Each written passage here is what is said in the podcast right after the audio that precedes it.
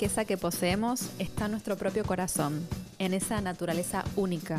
En nuestro interior hay un universo sagrado y complejo que podemos acceder a él con solo cerrar los ojos y sentir nuestra propia esencia.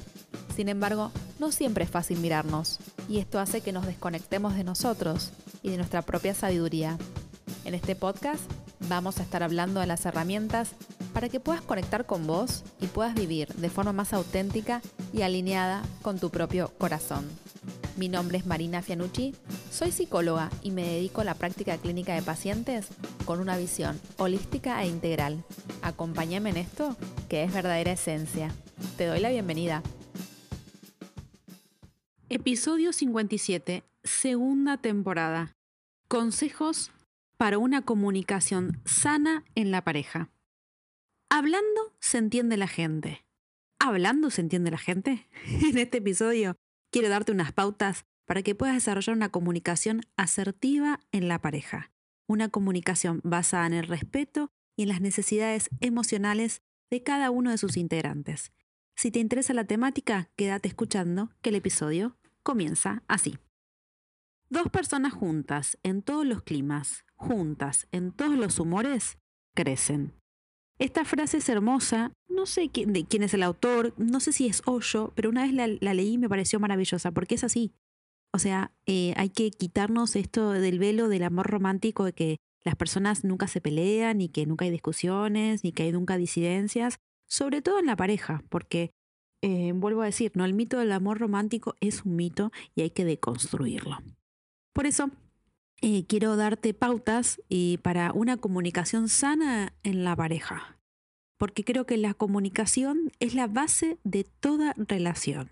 Y qué mejor de una comunicación sana, asertiva, una comunicación emocional, porque hablar no siempre es comunicarse. Y hablando no siempre se entiende la gente, decía mi abuelita.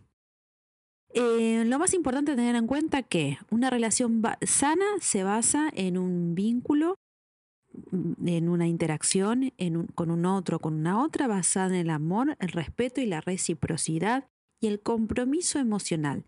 El dar libertad al otro, a la otra y saber que el otro, la otra es mi par, que yo no soy superior a nadie ni me las sé todas, sino que venimos acá a acompañarnos en un momento hasta que... No que la muerte nos separe, hay algunos casos que sí, obviamente, pero que hasta los dos o las dos estemos bien, ¿sí? Por eso te quiero dar unos consejitos para poder transformar, digamos, una comunicación más asertiva y más rica en una relación vincular. Primero y principal, escuchar no siempre es lo que crees. Si bien como psicóloga te puedo decir que me la paso escuchando, escuchar es un arte, no es tan sencillo. Y hay una diferencia entre el oír y el escuchar. El oír implica recepcionar un estímulo por medio de tus oídos, y escuchar implica justamente la división subjetiva que se pone en juego. O sea, cómo yo estoy escuchando lo que vos me decís. Y... teniendo en cuenta de que la percepción es subjetiva, es decir, que no solamente que vemos, sino que miramos, no solamente oímos, sino que escuchamos, que hay una impronta que estoy poniendo yo en juego, obviamente que los psicos trabajamos muchísimo en que nuestra escucha sea activa, en una escucha que sea libre de prejuicios, trabajamos muchísimo nuestros modelos mentales. Pero bueno, las personas no tienen por qué saber todo esto y por eso te lo estoy transmitiendo, ¿sí? Primero principal, escucha lo que la otra persona te quiere decir. Parece muy sencillo, pero digamos que no. Es casi un reto. Escuchar implica también alojar, preguntarle qué necesita, cuando te está contando algo, no interrumpir, quitarte todo prejuicio, sobre todo cuando te cuentan algo de sus épocas que no están juntos, y saber que esa persona en la que te está contando ese recuerdo, hoy es otra, que en su juventud o en sus tiempos más remotos, por así decirlo, era otra persona. Por ahí a veces no nos coincide el relato con la persona que tenemos enfrente. Bueno, las personas también cambiamos, evolucionamos. Cuando te cuente algo importante, hace que la otra persona se sienta alojada, hacerle preguntas, no estés mirando el celular, no estés mirando hacia la pared, no estés tiktokeando. Prestale atención, de eso se trata la escucha activa. Y sacate todos los modelos mentales, que significa todas las ideas y los preconceptos, chau. Trata de ser lo más neutral. Si bien no existe la neutralidad, porque somos seres subjetivos, trata de ser lo más neutral cuando tu pareja te está contando algo. 1. 2.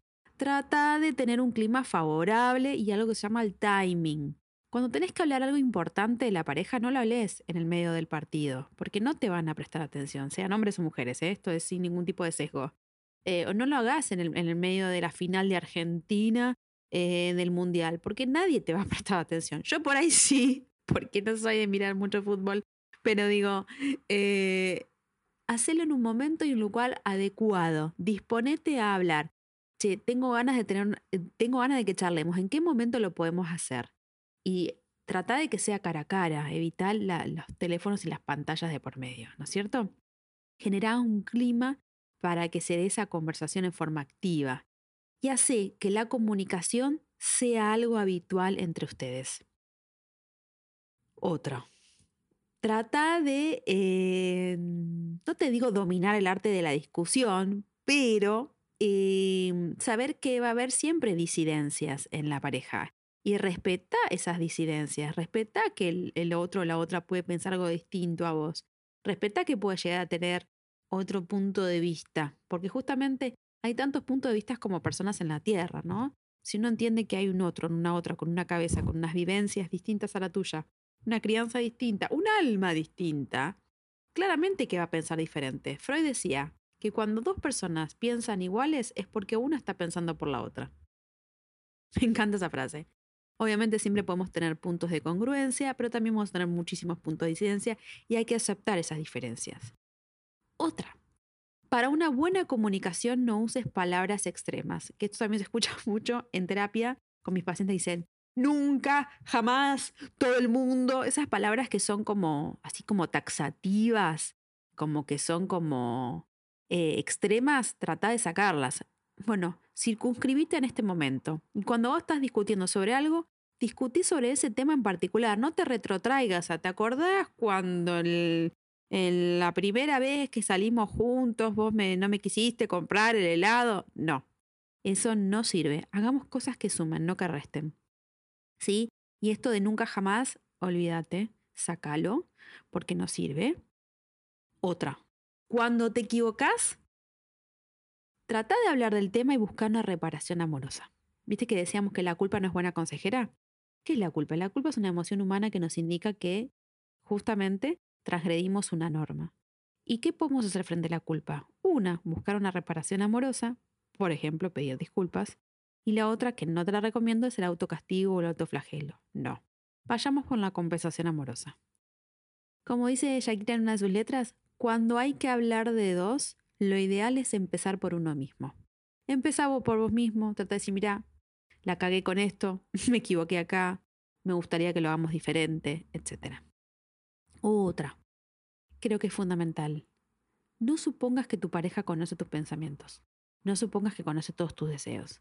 Hay que verbalizarlos. Yo creo que uno de los problemas que hay en las parejas es saber pensar que como el otro está conmigo, me conoce hasta la perfección y sabe lo que quiero, lo que deseo, lo que necesito, en el momento adecuado y me va a regalar lo que yo quiero siempre. No, falacia. Por eso es importante que vos tengas primero en cuenta cuáles son tus deseos, cuáles son tus necesidades vitales, cuáles son tus no negociables. Los tengas en cuenta, los actualices, porque el deseo se va actualizando también, y los puedas comunicar en forma asertiva. Che, me encantaría que para mi cumpleaños me regales tan cosa. Quiero para mi cumpleaños pasarlo en tal lugar. Me gustaría que salgamos a comer más seguido. Tengo ganas de que vayamos a tomar un helado juntos, juntas. Bueno, etcétera. Así. Otra. Ay, preguntale los deseos y las necesidades a tu pareja. ¿Qué necesitas vos de mí? ¿Qué necesitas de vos? ¿Qué deseas? ¿Qué querés? Planifiquen y hablen. Es muy importante la comunicación en todo vínculo, más en una pareja.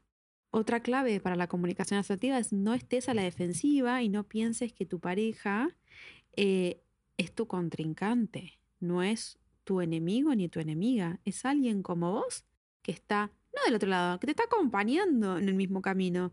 Con lo cual, lo mejor es desarrollar una relación también basada en la amistad.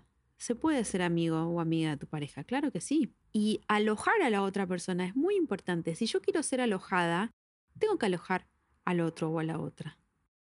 Otra. No intentes convencer a tu pareja de que vos, tu punto de vista es el perfecto, que es el ideal. Cada uno tiene un punto de vista distinto. Podés plantearles cuáles son tus puntos. Podés lograr acuerdos, renegociaciones, desacuerdos, volver a renegociar. Pero no intentes cambiar al otro o a la otra. ¿Sí? Y no dejes de conversar. No dejes de abrir el juego. No dejes de decir lo que te pasa. No dejes de marcar límites. Acuérdate que los límites son una forma de autocuidado, son una forma de autorrespeto. Y una forma de honrarte es habitándote, sintiéndote y diciendo esto me gusta, esto no, esto quiero para mi vida, esto no. Y las parejas son dinámicas, así como nosotros nos vamos modificando en el tiempo. La pareja también se va modificando, pasa por diferentes etapas. Y como decía al principio del episodio, cuando dos personas pasan mucho tiempo juntas, en todos los climas, florecen. Y este florecer va de la mano también de la disidencia. Saquémonos esta cosa del happy end, del amor romántico, de que siempre tiene que estar todo perfecto, de que nadie discute con nadie, que los dos piensan igual, que los dos quieren lo mismo. Si yo no pongo en palabras, vos fíjate que a la gente le cuesta, y yo a veces les pregunto a mis pacientes, ¿qué querés? Y me dicen, no sé. Imagínate si encima eso te hace estar con un otro donde no te entendés vos, no entendés al otro, no se hablan, se hace como una bola de nieve, o se quieren comunicar, como te decía, en momentos que no son apropiados. Busca un timing, busca un momento para alojar esa conversación. No en el medio de un partido, no en el medio de una final argentina, no en el medio de algo que al otro le interesa o a la otra le interesa mucho, porque o cuando el otro está por rendir un examen. No lo pongas en esa situación. Deja que pase el examen, deja que pase la prueba, deja que entregue ese trabajo, deja que pase el partido y habla en un momento y en un lugar que sea adecuado para los dos. Y para que el otro o la otra me aloje, primero me tengo que alojar a mí misma. Y segundo, tengo que alojar al otro y tratarlo con amor y con respeto, sabiendo que es un par, que yo no es que me las sé todas, ni que el otro se las sabe todas, no endiosar a la otra persona, sino que saber que la otra persona es un ser de carne y hueso con sus luces y sus sombras, que no las tiene siempre claras, que a veces uno puede tenerla más clara que el otro en algún momento de la vida, pero el otro también puede aportarte algo, y que los vínculos nos transforman. Y como te decía en los episodios anteriores, me parece que lo más exitoso para la vida, que si uno tiene una pareja, que sea una pareja sana, porque es tu copiloto, es la persona con la que vas a estar, con la que vas a convivir. Pero no olvides que la persona más importante de tu vida sos vos. La persona con la que vas a vivir 24/7 todos los humores y la que se va a tener que aguantarse de sí misma, sos vos mismo o vos misma. Y que desde la completud te vinculás con la otra persona. Si querés saber reconocer un vínculo sano, te invito a escuchar el episodio anterior que se llama justamente Cómo reconocer un vínculo sano. Si querés trabajar la codependencia, tenés también un episodio sobre la codependencia. Siempre trata de trabajar en tu libertad emocional, en tu empoderamiento, pero sabiendo que somos seres relacionales, que es muy lindo también estar en pareja y que lo mejor que podemos hacer por nuestra pareja es cultivar una relación sana con nosotros mismos y tratar de cultivar una relación sana con el otro o la otra, basada en el amor, en el respeto, en la reciprocidad y en darle la libertad al otro o a la otra, sabiendo que el otro o la otra es un adulto, sabiendo que no se las sabe todas, no suponiendo, como uno de los 4 acuerdos toltecas, si no leíste los 4 acuerdos toltecas, léetelo, que está muy bueno, no supongas. Suponer es un grave error. Pregunta y busca un momento y un lugar para hacer esa pregunta, que el otro o la otra te esté teniendo total atención. Y si no te detienes y mirá, quiero hablar de tal tema, busquemos un momento para charlar, ¿sí? Hablemos. Y si te cuesta hablar, empezá a poner en palabras con un cuadernito, como siempre te les digo a mis pacientes, empezá a escribir lo que te pasa. es más fácil que vos lo puedas expresar si vos escribís lo que te pasa. Imagínate que a veces te cuesta decirte a vos mismo un montón de cosas, lo que nos cuesta decirlas al otro. Por eso, no supongas, trata de sacar lo que tenés adentro y trata de comunicar tus necesidades emocionales en forma firme pero amorosa. Como siempre les digo, gracias por estar del otro lado, gracias por cada mensaje que me dan mis canales digitales. Verdadera Esencia es mi Instagram, www.verdaderaesencia.com.ar es mi página web, y si necesitas que alguien escuche este episodio, por favor envíaselo. Gracias, honra tu camino, honra tu proceso y que tengas una maravillosa vida.